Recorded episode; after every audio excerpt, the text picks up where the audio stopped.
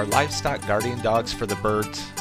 With thousands of acres, 10 species of pastured livestock, and furred and feathered predators to contend with, there's no better place to find out than at White Oak Pastures in Georgia. Jenny Harris is here to give us her thoughts on dogs for protecting and defending against birds. Welcome to Farm Dog. This is Farm Dog, the podcast about the working dogs of farming, ranching, homesteading, and rural living. Farm Dog is presented by Goats on the Go, a national network of independent business owners who provide sustainable weed and brush control for their customers using goats. Want to put goats to work on your vegetation problem? Interested in launching your own goat grazing business? The place to start is goatsonthego.com.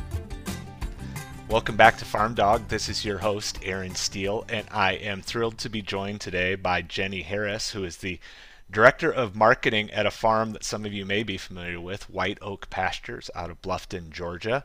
Uh, White Oak employs lots of dogs, and we're going to have plenty of time to talk about that. But first, I would just love it, Jenny, if you'd tell us a little bit more about yourself and your family and the operation that you helped to lead there in, in Georgia.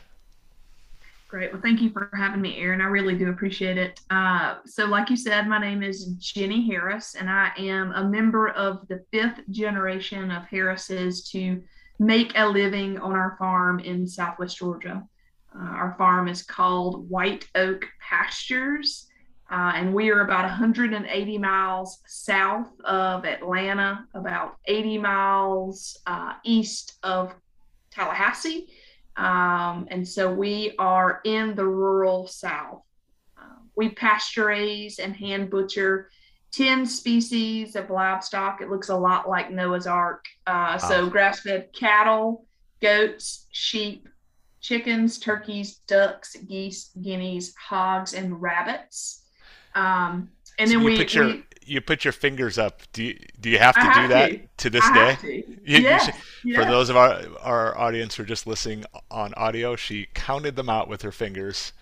So you cannot add one more species, can you? You don't have the fingers for it. Not not not unless we retire an existing one. Okay. Sh- showing our toes, we're, none of us are that flexible. Harris's are not. Um, but we we pasture raise those species on the farm and then we hand butcher them so we talk a lot about resiliency in our food production system. Uh, and so we we built our own processing facilities on the farm and uh, and then we sell those through our website but also through grocery stores like whole foods and which is a national chain publix which is kind of just down here in the southeast and then kroger supermarket so we've got a few avenues, but uh, we're we're certainly farmers, uh, you know, in the beginning and in the end. Great, that will help us a lot in our conversation. But I wonder if you could tell us a little more about the on the ground um, pasture based system that you use, what that means in terms of acreages of paddocks, pasture rotations. Do you r- rotate all your animals according to the same schedule, all of those 10 species? Just how does that work?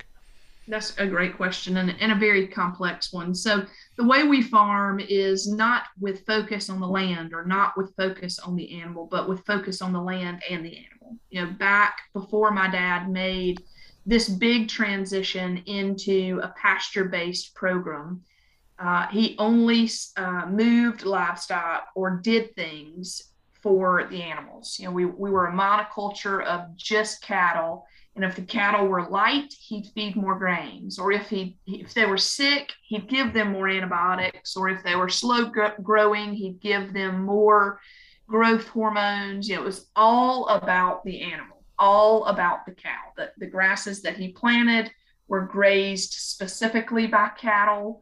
Uh, the shade infrastructure was only to support cattle. Uh, it was all about the cow. And when he he focused on the fact that in nature there are no monocultures. There is no just one thing. You know nature abhors a monoculture i think is what george washington carver said. And and george washington carver continues to be one of our heroes. He really figured things out. You know when you study nature there isn't squirrel woods and bird woods and mm-hmm. deer woods and possum woods. There are woods and there are squirrels and deer and possum and raccoon and insect and you know whatever else that coexist in symbiosis with each other. And we've we've you know we're slow learners so we've had a very slow progression into focusing on that. But now instead of just focusing on the cow or just focusing on the animal we focus on the land the animal uh, and our community. What what what can our what can our, our staff handle and that looks different per species. So, you know, in the warm season, the cattle move almost every day, and it is a really, really exciting thing to see. You know, 3,000 head of cattle move from one 30 acre paddock to another uh, on a daily basis. I mean, literally, the earth shakes beneath you. It's, it's a pretty moving experience. Um, and it's because they're so hard from an impact perspective on the land. Um, we we've we can talk a lot about animals positively impacting the land by disrupting the soil using their their you know their heavy hooves or their you know long tongues you know snatching the grasses up you know cattle don't bite like sheep and goats. So they, they graze in a different way.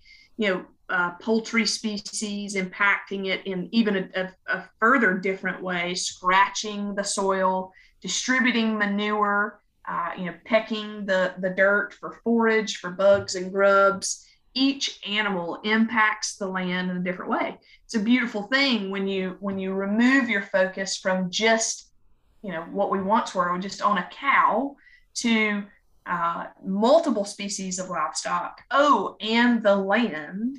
Oh, and the community. You know, it, it's it it really is an exciting thing. So uh, long story short, we move uh, cattle in the warm season every day, uh, mm-hmm. poultry species once a week, hogs every couple of weeks. Um, you know, it, it's it's there's always something going on. Wow, I would love to be there and and just hang around for a couple of weeks and watch all that. you that should. happen. Yeah, that would be great. You can you can great. thaw out down here with us. well, I do note on your website that you actually have cabins and you can come and stay on the farm and observe and be a part of that. Uh, we do, and I and I want to comment on it. You know, so many of of the people that we serve, uh, and the people that are probably going to listen to this podcast, have focused on systems, whether it's food production or you know pet systems or whatever it is, working working systems, and they've they've made the decision that they want to learn more, and uh, and so we have been just uh, s- sort of overwhelmed to become to find ourselves in the tourism business. We we're not hospitalitarians. We're nice Southern people, but having people here uh, seven days a week, 24 hours a day was never really part of the plan. Uh, again, we're farmers, but we we found that there were so many consumers that uh, were genuinely interested in how their food was produced that uh, we bit the bullet and being in the rural area that we are put in some cabins uh, later a restaurant even later uh, a general store and there's now somebody on the farm uh, that wants to be entertained either through education or some other mean uh, you know seven days a week which is which is a lot of fun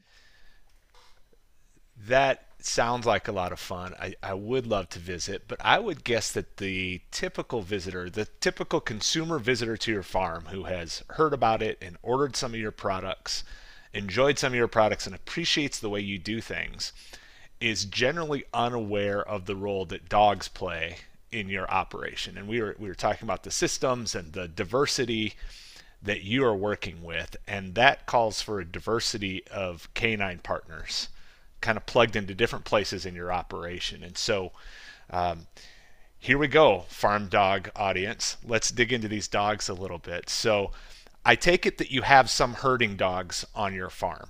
Is that correct?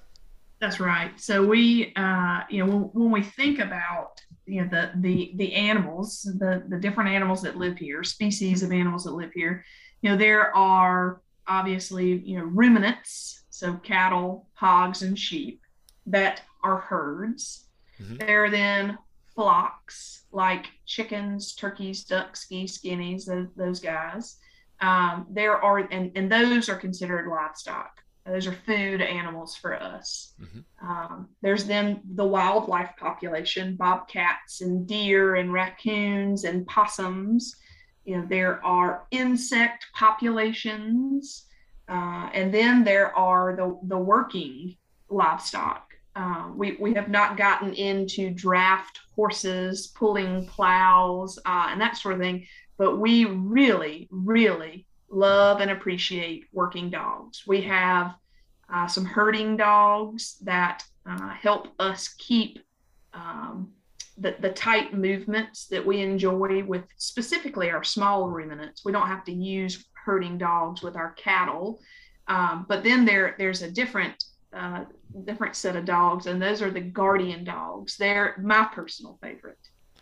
Well, let's let's just dive in there and let's start with it. I asked you about the herding dogs first, but uh, let's just go ahead and talk about those livestock guardian dogs. So, how many livestock guardians do, do you have, uh, and what breeds do you typically use on the farm?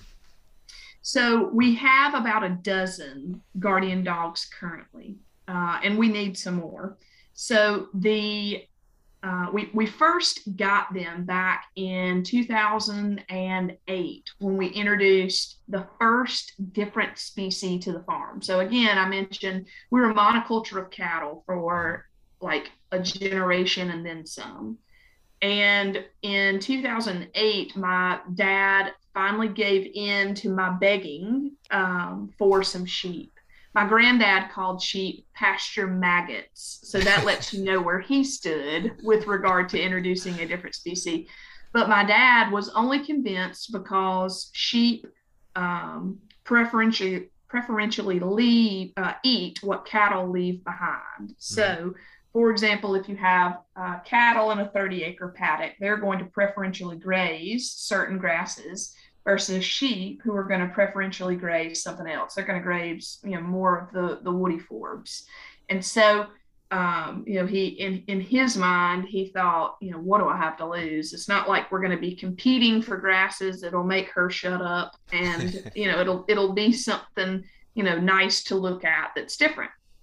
So we got some sheep um, in 2008 or nine, or maybe 2007. It's all running together, but the early 2000s and we lost some to predators coyotes um, you know who, who, knows what else got them but we we we they were not it was not a successful first flock mm-hmm. uh, wild dogs that you know have just kind of gone feral and so um, you know again you know dad was like well you know, we, we can't, we obviously can't have sheep without something guarding them. We need to get a guardian dog. And I was like, hell yeah, that's excellent. Well, how cute can you possibly be? Uh, no problem. So uh, we went and picked up a couple of uh, Great Pyrenees dogs. Okay. And they were incredible. They were the the the matriarch and patriarch of the the you know who who's still here today. Uh, and they they did an excellent job um, you know, we, we didn't really know what to do with them. We we relied on their instinctive behavior, and we were lucky to find some that had been working. There was a, a mm-hmm. couple of older uh, folks that were getting out of sheep farming, and so they uh, sold off all of their livestock, but had the dogs, and the dogs were not content becoming pets. They were working dogs and wanted to remain working dogs. And so, as sad as it was for them, they um, they offered to sell them to us so that those dogs could continue to work, and they did. Mm-hmm. Um, so those were the the first two that we got. We are in the deep south where it is incredibly hot and incredibly humid. So the long hair that uh, Great Pyrenees uh, have was tough. Um, you know, they it, the hair would mat, and the dogs would be uh, at least initially um, you know not not maintained and groomed you know they were they were working dogs and we we had no idea you know what to do with them so we kind of turned them loose and fed them every day they were they were on a really nice raw diet from our uh, processing plant oh, I uh, bet. yeah but they they they weren't groomed. And so the hair became an issue. They were hot, uh, and so we started integrating another species, the Akbash uh, mm-hmm. dogs, and they have a shorter hair, and we uh, we we really like those a lot too. Okay. So, Little Great Pyrenees Foundation and some Akbash. Did I see something on your website about some Anatolian as well, or we did? Okay. Yeah, the Anatolians were were good. Um, they roam. They seemed to their boundaries were so much larger than what the Great Pyrenees and Akbash were. Um, you know, it, they they seemed less content with staying on our side of you know on our property. They they really wanted to roam, and they disappear for a day at a time uh, and leave the the herds un you know unprotected for some period of time. So I I was less of an Anatolian fan. I, I really liked the Akbash and Great Pyrenees breeds. They just seemed to stay with the, the herds better. But uh, we have had Anatolians in the past. Okay, okay. Well, that leads me to a question about your the scale of your operation, which in total acreage is is very large. But the fact that you are applying a great deal of management to your grazing means you're typically grazing them in relatively small tracks or paddocks and, and, rotating them. So does that mean that you need a dog, a guardian dog, with a, a smaller, tighter range? Yes, that's that's correct. So the farm is about 3,200 acres, and that is you know sort of our home place here in Bluffton. We also manage the vegetation for a solar company uh, named Silicon Ranch, um, about six miles from where our farm is, from where I'm sitting. Um, and so we have pretty much relocated our entire sheep operation to managing the vegetation underneath those panels. And with that is is the need for again more more dogs. So um, we we are now using more polywire with our uh, grazing paddocks so that we can be very strategic in you know the size of the herd or flock and the amount of grazing that they have and moving them very frequently and very regularly and so we have uh, had to increase the number of dogs due to that polywire and smaller set model um, we don't have any dogs guarding our cattle but we do have dogs guarding our poultry uh, as well as our sheep and goats Wonderful. You've left me with a ton of questions. Where do we go? Um, let's talk about that solar grazing. So you have basically your entire sheep flock managing the vegetation on that solar farm. Is that correct? That's right. Just under a thousand ewes. Okay, and uh, and so you do put dogs out on that. Uh, how, how many dogs typically would you put with that group? Um, there are probably five there uh, okay. at at uh, the solar farm currently. Now we we do have the uh, a gift, and the gift is the solar panels are obviously not cheap. Um, they are expensive pieces of, of equipment, and there's something like 340,000 of them on this property. Oof. So, the first thing that the solar company did was build a 10 or 12 foot uh, barbed wire fence around the perimeter. So our our predator pressure there is less than on our home farm, which has five tensile electric wire. You know, coyotes mm-hmm. can come and go as they please. Um, so the the gift of that um, you know that that very tall fence gives us uh, certainly less pressure from you know coyotes and foxes and whatever else. Mm-hmm.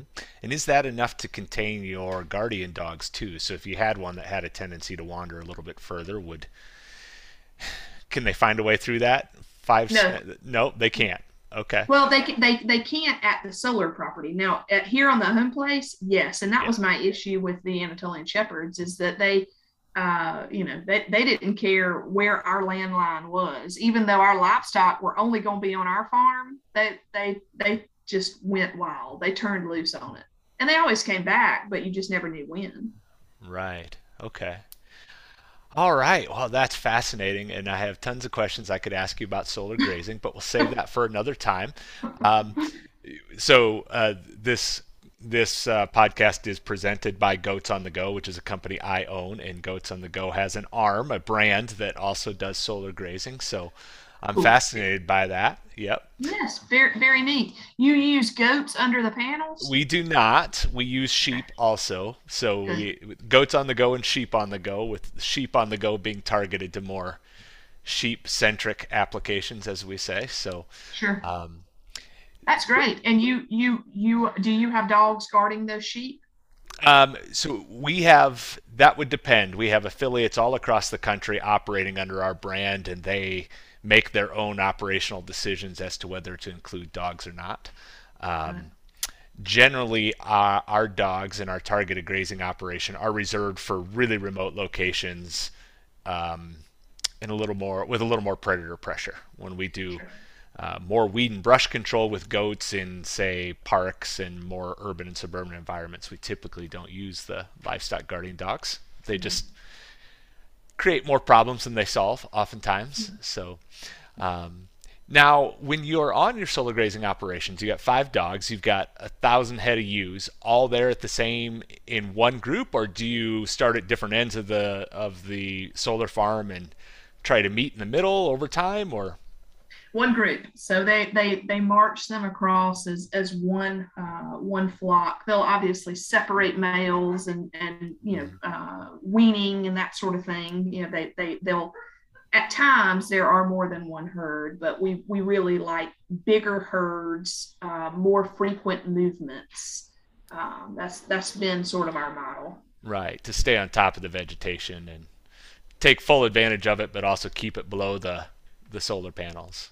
Well, and we're also trying to integrate poultry with the solar grazing as well. You know, so uh, the, the panels provide excellent shade uh, for birds, and so you you wind up with smaller herds running all over each other. You know, it's it's like tic tac toe, and oh, both both everybody's always moving. So uh-huh. you know, it, it works if uh, if there's no boundaries, if you can just move forever. But uh, you know, and my dad's famous saying is, "I only want the land that touches mine." Uh, he only wants to purchase the land that touches his, and so, you know, we we we have our boundaries, and we've found that you know these these bigger grazing groups, um, while we're still applying the same pounds per acre, uh, you know, like with a with a mob grazing type model, uh, these these bigger moves and bigger herds are easier for us with the polycultural production system that we've got. Mm-hmm. Yeah, fascinating. Um, let's move over to the poultry that you mentioned because I know that as you said that, there are lots of audience members saying, yes, talk about guardian dogs for poultry. I just thought we've had a lot of folks express interest in that. And so, where to start? I think one question that's on my mind is do the same dogs that work in your sheep and goat operation do they can they just be flipped over and applied to your poultry? No, we bond them at a very young age. Um, you know, we when when we have a litter of puppies or a dog, it's either been raised with a specific species or uh, it's it's pretty much at weaning put with a specific species.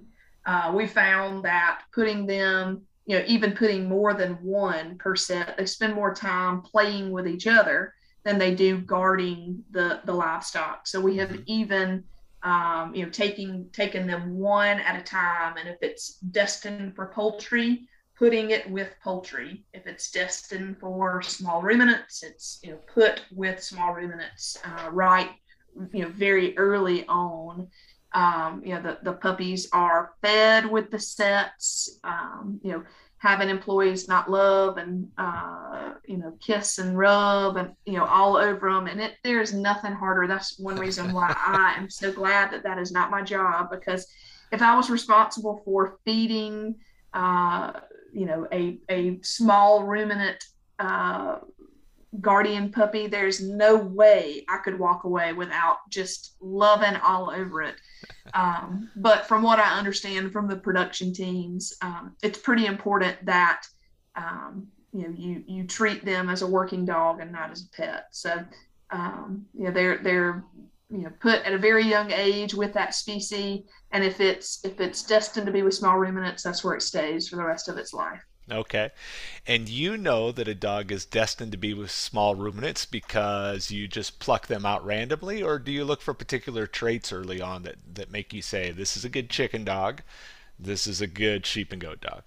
No, we're not that strategic. If if we if we need somebody in small ruminants, then that's where that puppy goes. If oh. we need somebody in poultry, that's that's where it goes. And honestly, you know, it if if that's what it's uh, bonded with and trained to do, we, we have not had, you know, uh, we have not had issue. Uh, it's, you know, the, the, the, uh, you know, the, the lack of distraction it has, has been helpful uh, in that when, when that puppy's bonded to sheep and goats, that's where it stays.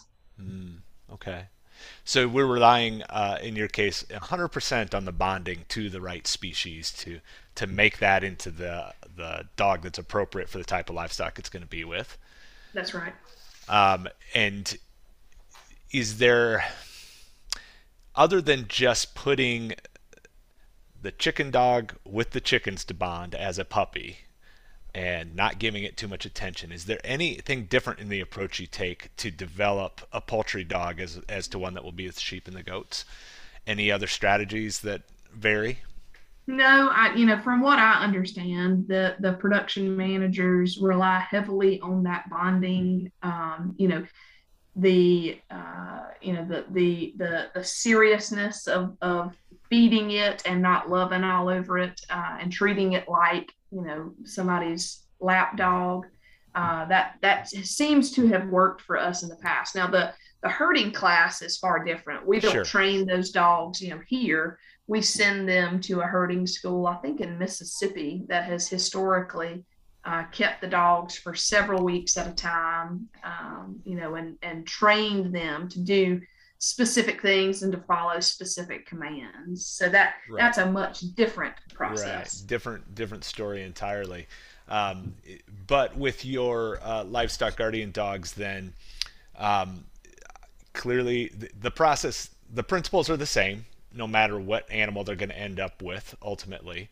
Um, how about train training time or duration? How long can can a puppy be trusted? Can a young dog be trusted with sheep and goats earlier on than it can be trusted with poultry, for example? Absolutely, yeah. It, uh, you know, puppies that play with uh, with chickens during that bonding time. You, you don't have uh, you don't have puppies uh, killing lambs by playing with it. You have puppies, you know, killing chickens by playing, you know, by by you know just general curiosity so the the the level of trust that exists you know they'll they'll set up portable kennels within that polywire set you know the puppy is allowed to be with that species for you know an hour maybe let's just say a, a you know supervised hour and then it goes back up you know it stays with the chickens all the time but there is that barrier of uh, when it's actually with the chickens you know or with the sheep and goats okay so uh, it seems to me to be almost like an inverted bonding pen. Rather than put some chickens in a pen with the puppy to bond, we're putting That's the right. kennel in the larger chicken enclosure. That's right. Um, the the rotational paddock of the chicken enclosure, and, and we're letting it out periodically, but only, only under supervision. Then we're putting it back in that kennel, so it's surrounded by chickens all the time. All the time. Yeah. Okay. Um, how how long, age wise, what age are you usually producing an accomplished chicken dog or poultry dog? I wish I knew that. I, I don't know. I, I know it incrementally increases over time, but I don't I don't know what the age is that it is considered a chicken dog or a, a small ruminant dog. Okay. Okay.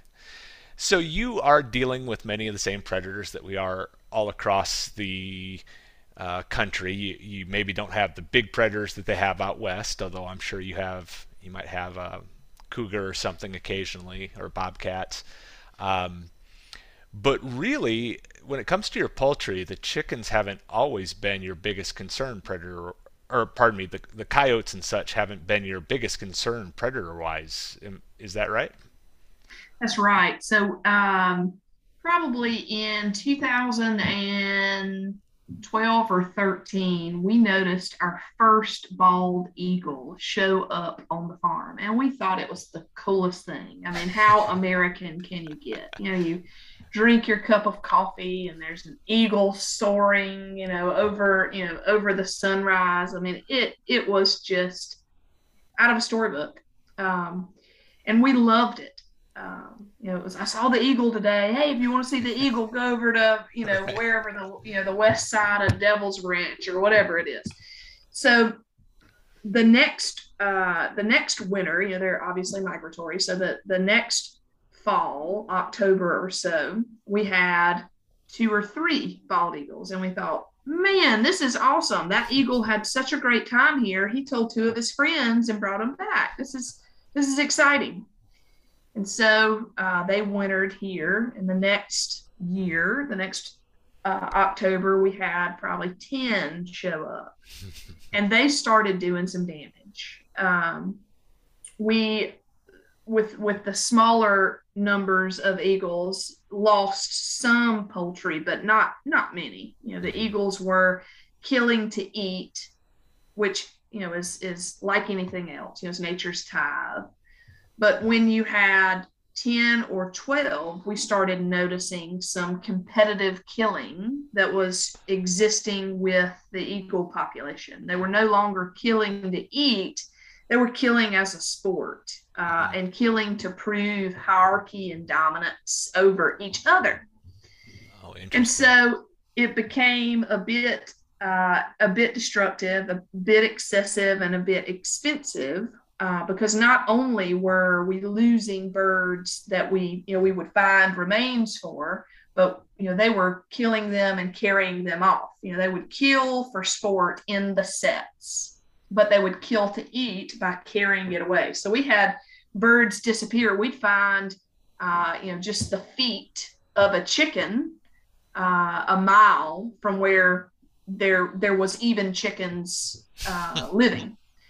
And so um, that that was problematic, and it it only continued to get worse. You know, the I wish the story was like, and then we were able to trap them and relocate them to somewhere else. But the unfortunately, that's not the way the story's going to go the next year there were probably 30 or 40 and the next year there were probably 80 so up until uh, a year or two ago the population's pretty much doubled every year to where um, maybe two years ago two or three years ago we two years ago so uh, we had uh, over 80 counted in one sitting. So we had some some guests uh, visit the farm, and you know they, they couldn't believe it. And we said, no, no, no, let's count. Let's you know you start counting, and I will start counting, and we'll see what we come up with.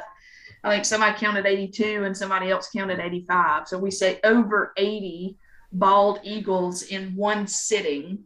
Uh, you know, at one time. So there were well over 100 bald eagles, uh, you know, here and they were doing a tremendous amount of damage. What we believe is that you know these predator species have uh, decreased in population. They've become endangered. They've become uh, you know extinct, whatever it is, and uh, it's, it's, for several reasons. You know we've removed their habitats, uh, but we've also removed their food sources.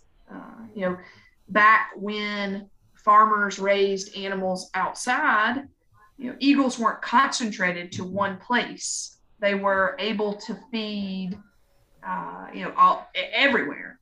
But now animal agriculture has such so largely been uh, confined indoors that these predator species are having a harder time uh, feeding themselves, and and now they result to eating roadkill. Um, you know, the first couple of years you would find eagles, you, you couldn't find them eating roadkill. And, you know, uh, it, it got very clear that uh, it was all about the food system. They were, you know, eating you know, dead, uh, you know, dead, you know, run over raccoons or whatever else they could find. And so we believe that what brought the eagles here is our production system where we raise livestock out outdoors. And um, you know their ability to feed very easily um, you know has allowed them to sort of accumulate in the masses. Mm-hmm.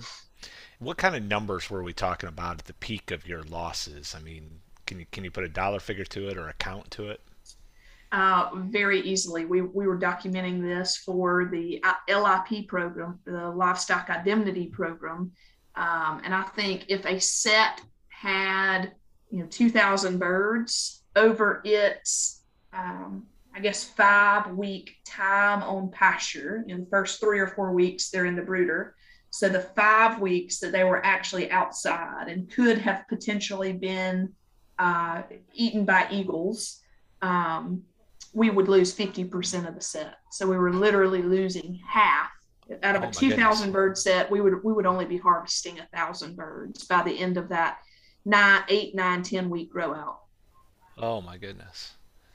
Well, and and it was it's even further more complicated by the fact that um, if you've ever raised chickens, you know that it's very important that they don't they have as little stress as possible. Hell, any animal that you're you're raising, you want to have as little stress as possible. And raising them outdoors, there's always going to be some stress.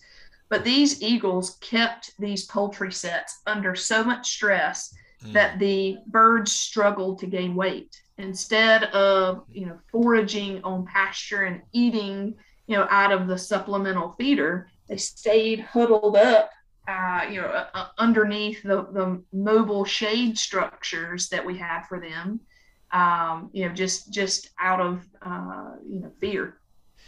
It's a great point and interesting that we can talk in those terms uh, with regard to the economic damage caused by the stress about chickens, but we can also talk about it with large animals like cattle. We had a guest on from uh, northern Montana who would talk about who talked about the fact that I can't actually point to bodies of dead calves or dead cattle from grizzlies, grizzly bears and cougars and that sort of thing, but I can tell you that the loss is real just from the lost weight gain and sickness due to stress and that sort of thing, and that adding livestock guardian dogs can help solve that problem. So at some point, you said, uh, now let me ask you this: Were you using livestock guardian dogs before the eagles became a problem with your poultry? We were. We had already uh, integrated uh, guardian dogs into our poultry flocks and and really enjoyed it. Um, you know, guardian dogs by nature, m- most of the time are nocturnal, which is when most predators come out, or at least ours have historically been nocturnal. Mm-hmm. You know, eagles. Um, eagles seem to do their their damage in you know at, at dawn and dusk. So um, you know the getting the dogs uh, to where they were um, you know always on alert day and night was ne- it was never a success story. Um, you know dogs had historically gone to work after the sun went down. You know, mm-hmm. they'd stay up, you know, you know, barking. I could hear them on my front porch. You know, the the the very uh, "don't come over here" bark. Um, you know, that was the the proactive "I'm gonna whoop your butt if you come over here" bark. and you know, we we didn't need eagle control at night. Eagles were nesting at night. We needed eagle control at dawn and dusk. And so, uh, and we we don't have dogs at every set um, we we had them strategically placed you know around but we we had and continue to have more sets than we do dogs so okay. our guard dogs have have been great at uh, you know keeping sharp tooth predators at bay but aerial attacks still happen regularly Okay, so you've not found the dogs. The dogs in themselves are not a solution to the eagles in any number, any type. I mean, no. We the the only solution we have found for eagles is that we were granted a harassment permit, so we can use fireworks and cannons and other types of deterrence to keep the eagles from landing in the sets and that that has been effective it's very expensive it takes a person or people uh, riding around 100 acres, constantly firing fireworks into the air. Uh, because eagles are very smart. You know, they they know that if the guy in the white truck has a bird banger, but not the guy on the tractor, you know, they they become very uh, confident in entering sets when the tractor comes in, but not the white truck. They see the white truck and they they fly away, but not you know not not not when the tractor's around or not when the white truck's around so you know uh, they they really learned rather quickly who carried these deterrent uh, you know tools and who did not mm-hmm. it, when, it was it's it continues to be very baffling yeah so it's just an ongoing fight that you're fighting um, what's the current status uh, we still have eagles, not as many. Um, you know, I, I don't think that there are over a hundred like there were when we counted 80 something in one sitting. I, I don't think we have that number anymore.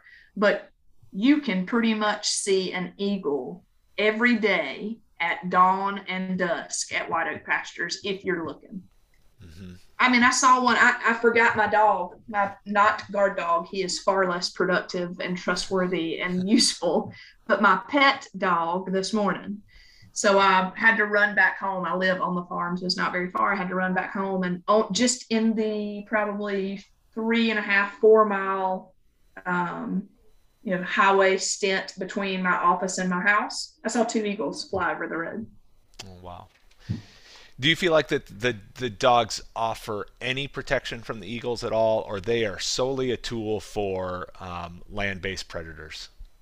Yeah, I think they help. I, I, certainly don't think they hurt anything, but they are not trained for aerial attack. I know that there are dogs that are trained for aerial attack. Um, our, ours are just not.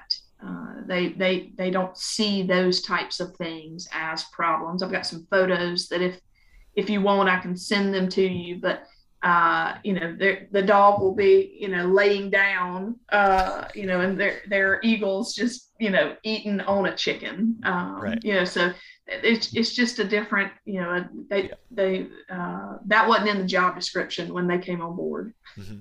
I'm sure there are some listeners right now saying my guardian dog is great with crows and ravens and and hawks and eagles and um, I'm sure that's the case, but I think what you report is not has not been unusual as far as the conversations we've had with other uh, farmers and ranchers. You can go back to our audience members can go back to I think our third or fourth episode where uh, sheep operation in Canada essentially had to change the entire way that they produce sheep because the ravens um, were so terrible, and the dogs could chase ravens all day long and more ravens would just circle in behind them and, and harass lambs. So that does seem to be a challenge that even if we have good livestock guardian dogs, they're probably not the entire solution. Not not for us. And, and another thing is, you know, the the quantity. You know, if we have chickens spread out over hundred acres, you know, having dogs in each set becomes, uh, you know, practical, but less and less practical. Um, you know, it mm-hmm. it would be very easy to to put chickens in a house and have dogs, you know, two guards, one on each one on each end. Oh yeah, we've done that once before. That's called commodity industrial agriculture. But uh, you know, when you when you have things spread out in a very natural production system, um, you know, it's it's it's very hard to provide a one size fits all tool like dogs to each set. Yeah you've been using that term set, which I uh, infer to mean a setup of polywire uh, or other type of fencing from which you will move the poultry eventually. Um, how describe how, how, much acreage is in that set? How many birds? It varies. Um, yeah, I would say that the set would be you know two acres or so, and there'd be maybe a thousand birds on that you know acre or two set. So it's it's very, very, very large. Okay, so putting the eagle problem aside, how many livestock guardian dogs would you like in each set? If you could make wave your magic wand and have all the dogs you needed at just the right age for every set, what would you like to see? Talking about how many dogs? Yeah, how many? How many? Um, you know, there's let's see, probably 15 to 20 more. Mm-hmm. 15 to 20 more than you have. Mm-hmm. So that translates to how many in each set that One. you'd like to have? One in each set. Okay. So you're in need of more. Is that because your growth is exceeding the pace at which you can keep providing good, um, good, competent livestock guardian dogs? Or is there some other bottleneck there that's preventing you from having all the dogs you need? Um, you know, we we have historically only um, had our own guardian dogs. We have not bought guardian dogs. We bought a few, you know, initial breeding pairs, but we, you know, have lost a few along the way, and so we we just are not producing puppies like we were in the past. So. I'm I'm sure that I could find 15 more, you know, guardian dogs, but um, you know, the the the best case scenario for us was was having puppies on the farm. Hmm And do you feel like how, how difficult is it to zero in on that exact tipping point where you've got the right number of dogs so that you come out ahead economically? Like your losses are um, don't exceed, or the, the cost of the dogs you come out at the at the bottom line like the cost of the dogs doesn't exceed the cost of the losses. Um, as opposed to having too many dogs or more than you need. Is that difficult to pinpoint? Obviously, because we haven't pinpointed it. Yeah. we're we're not there yet, so it's it's it's obviously difficult. Uh, you know, but but it you know we're also in between you know management people. Uh, we our um, our poultry production manager has moved on, and we've hired a new one. And so, if it's his wish to get dogs in every set, then I'm sure he'll do every damn thing under you know under the sun to get them. Uh, it was not a priority for our previous poultry production manager for whatever reason. You know the the the value that they provided was not worth the effort that it took. So you know who, who knows? Um, you know production managers run departments pretty autonomously here. So if the new poultry production manager wants guard dogs in every set, I bet I bet if we have this, uh, I bet if we we uh, if we meet again in you know a year and uh, you know that was his wish, then that's that's what will have happened. There's an interesting dynamic when you have predator losses and, and you think, well, the solution is livestock guardian dogs. Um, and I need to strive to have just the right number of livestock guardian dogs so that I eliminate all predator losses. Well, on paper, that may actually not pencil out. There's a cost to having all those dogs. There's a cost to the time you put into having puppies and conditioning puppies. But I think, especially from the perspective of, of a small farm, and I suspect that many of our listeners are small farmers, it's just hard to tolerate predator losses, even if allowing some predator loss would be more financially advantageous than keeping lots of livestock guardian dogs. I agree. You know, and and there's also the the uh, the growth uh, potential. You know, let's just say you've got a perfect number of livestock guardian dogs today, but then you know from a, a a farm perspective, the pandemic happens and the demand for whatever you're raising goes up 250 percent. Uh, you know, the the ability of having you know uh, more dogs takes time.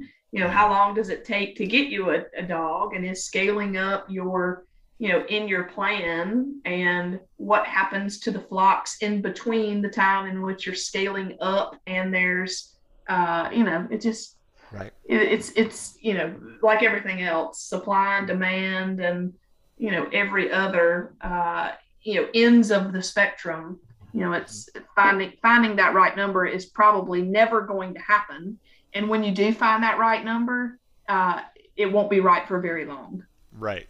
Right.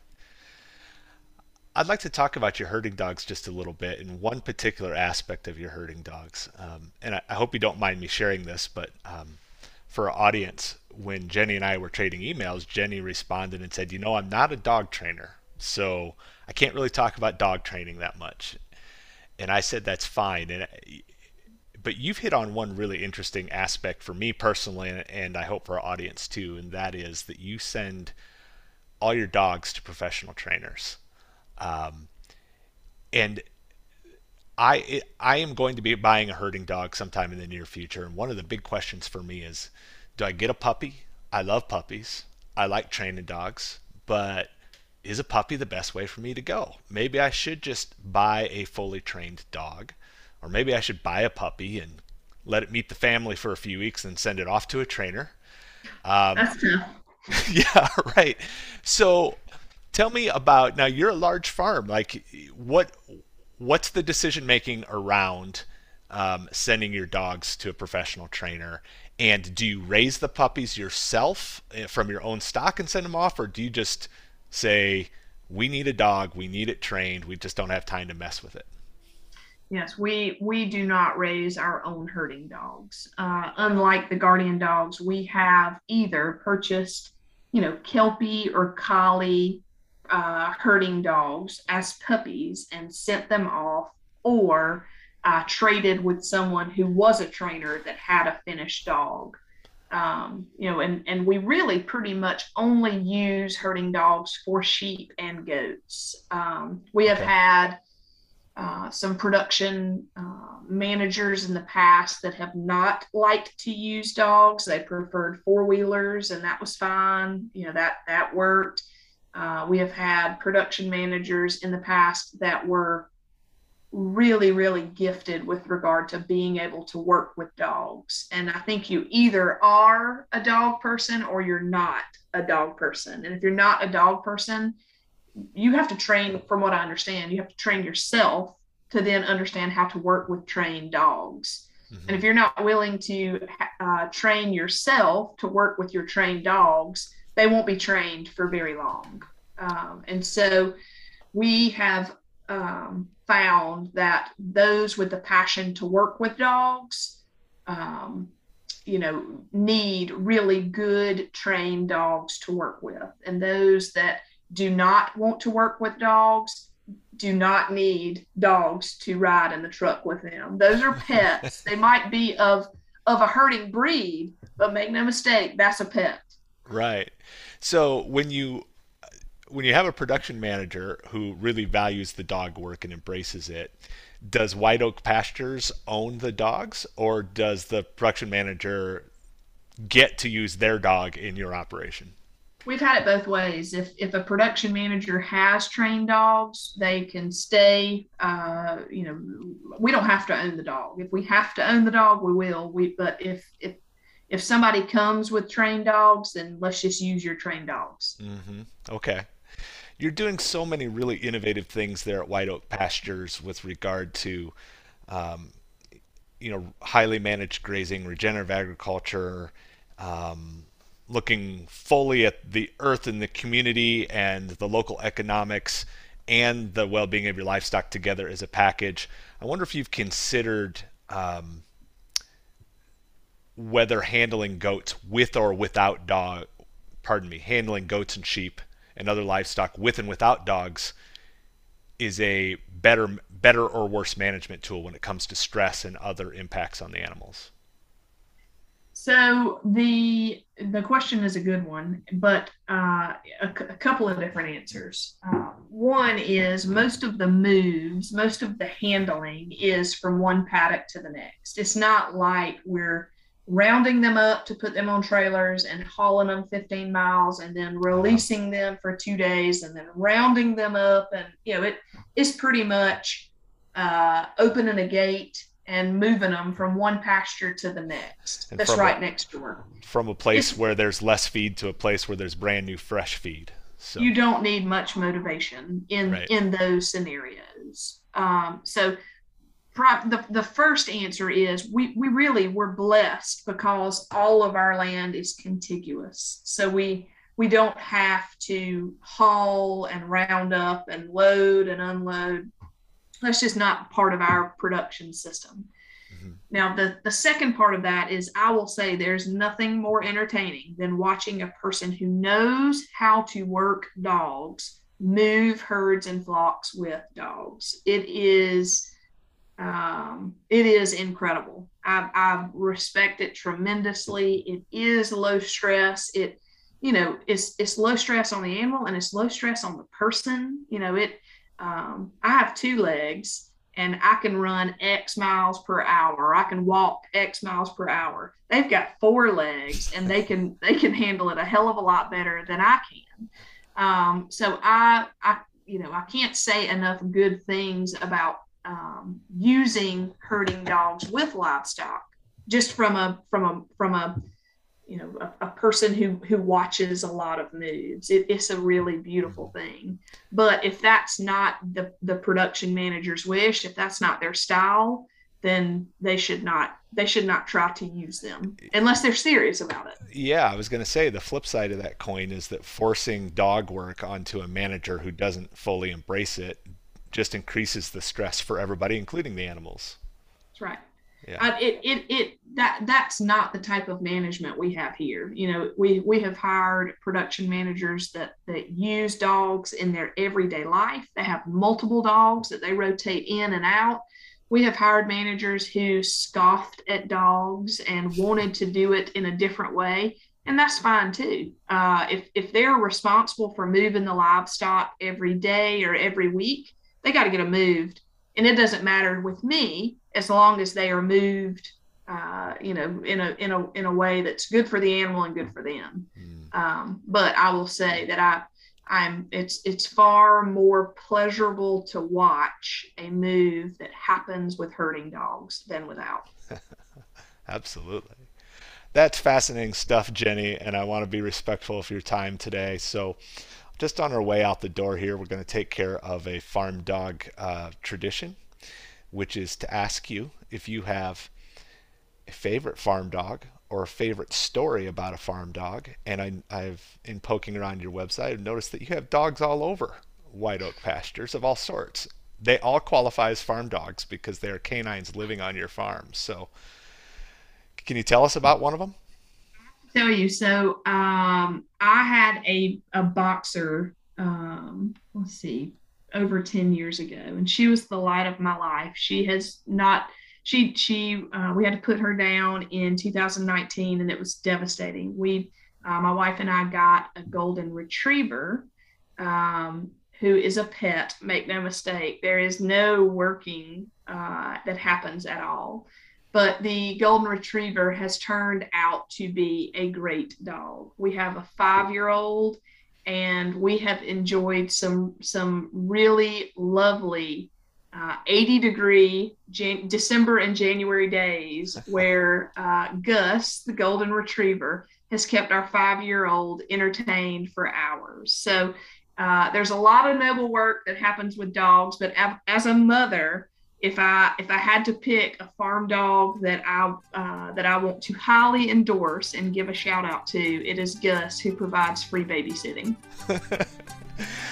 all right, Jenny, thanks so much for telling us about Gus and for all the other other information you gave our audience today. It's been a lot of fun and really really valuable. So thanks so much for your time. Thank you for having me, Aaron. All right, take care. Bye. Thanks for listening to Farm Dog. If you enjoyed this episode or any of the other episodes, please subscribe, leave us a positive review, and tell someone about it. Thanks.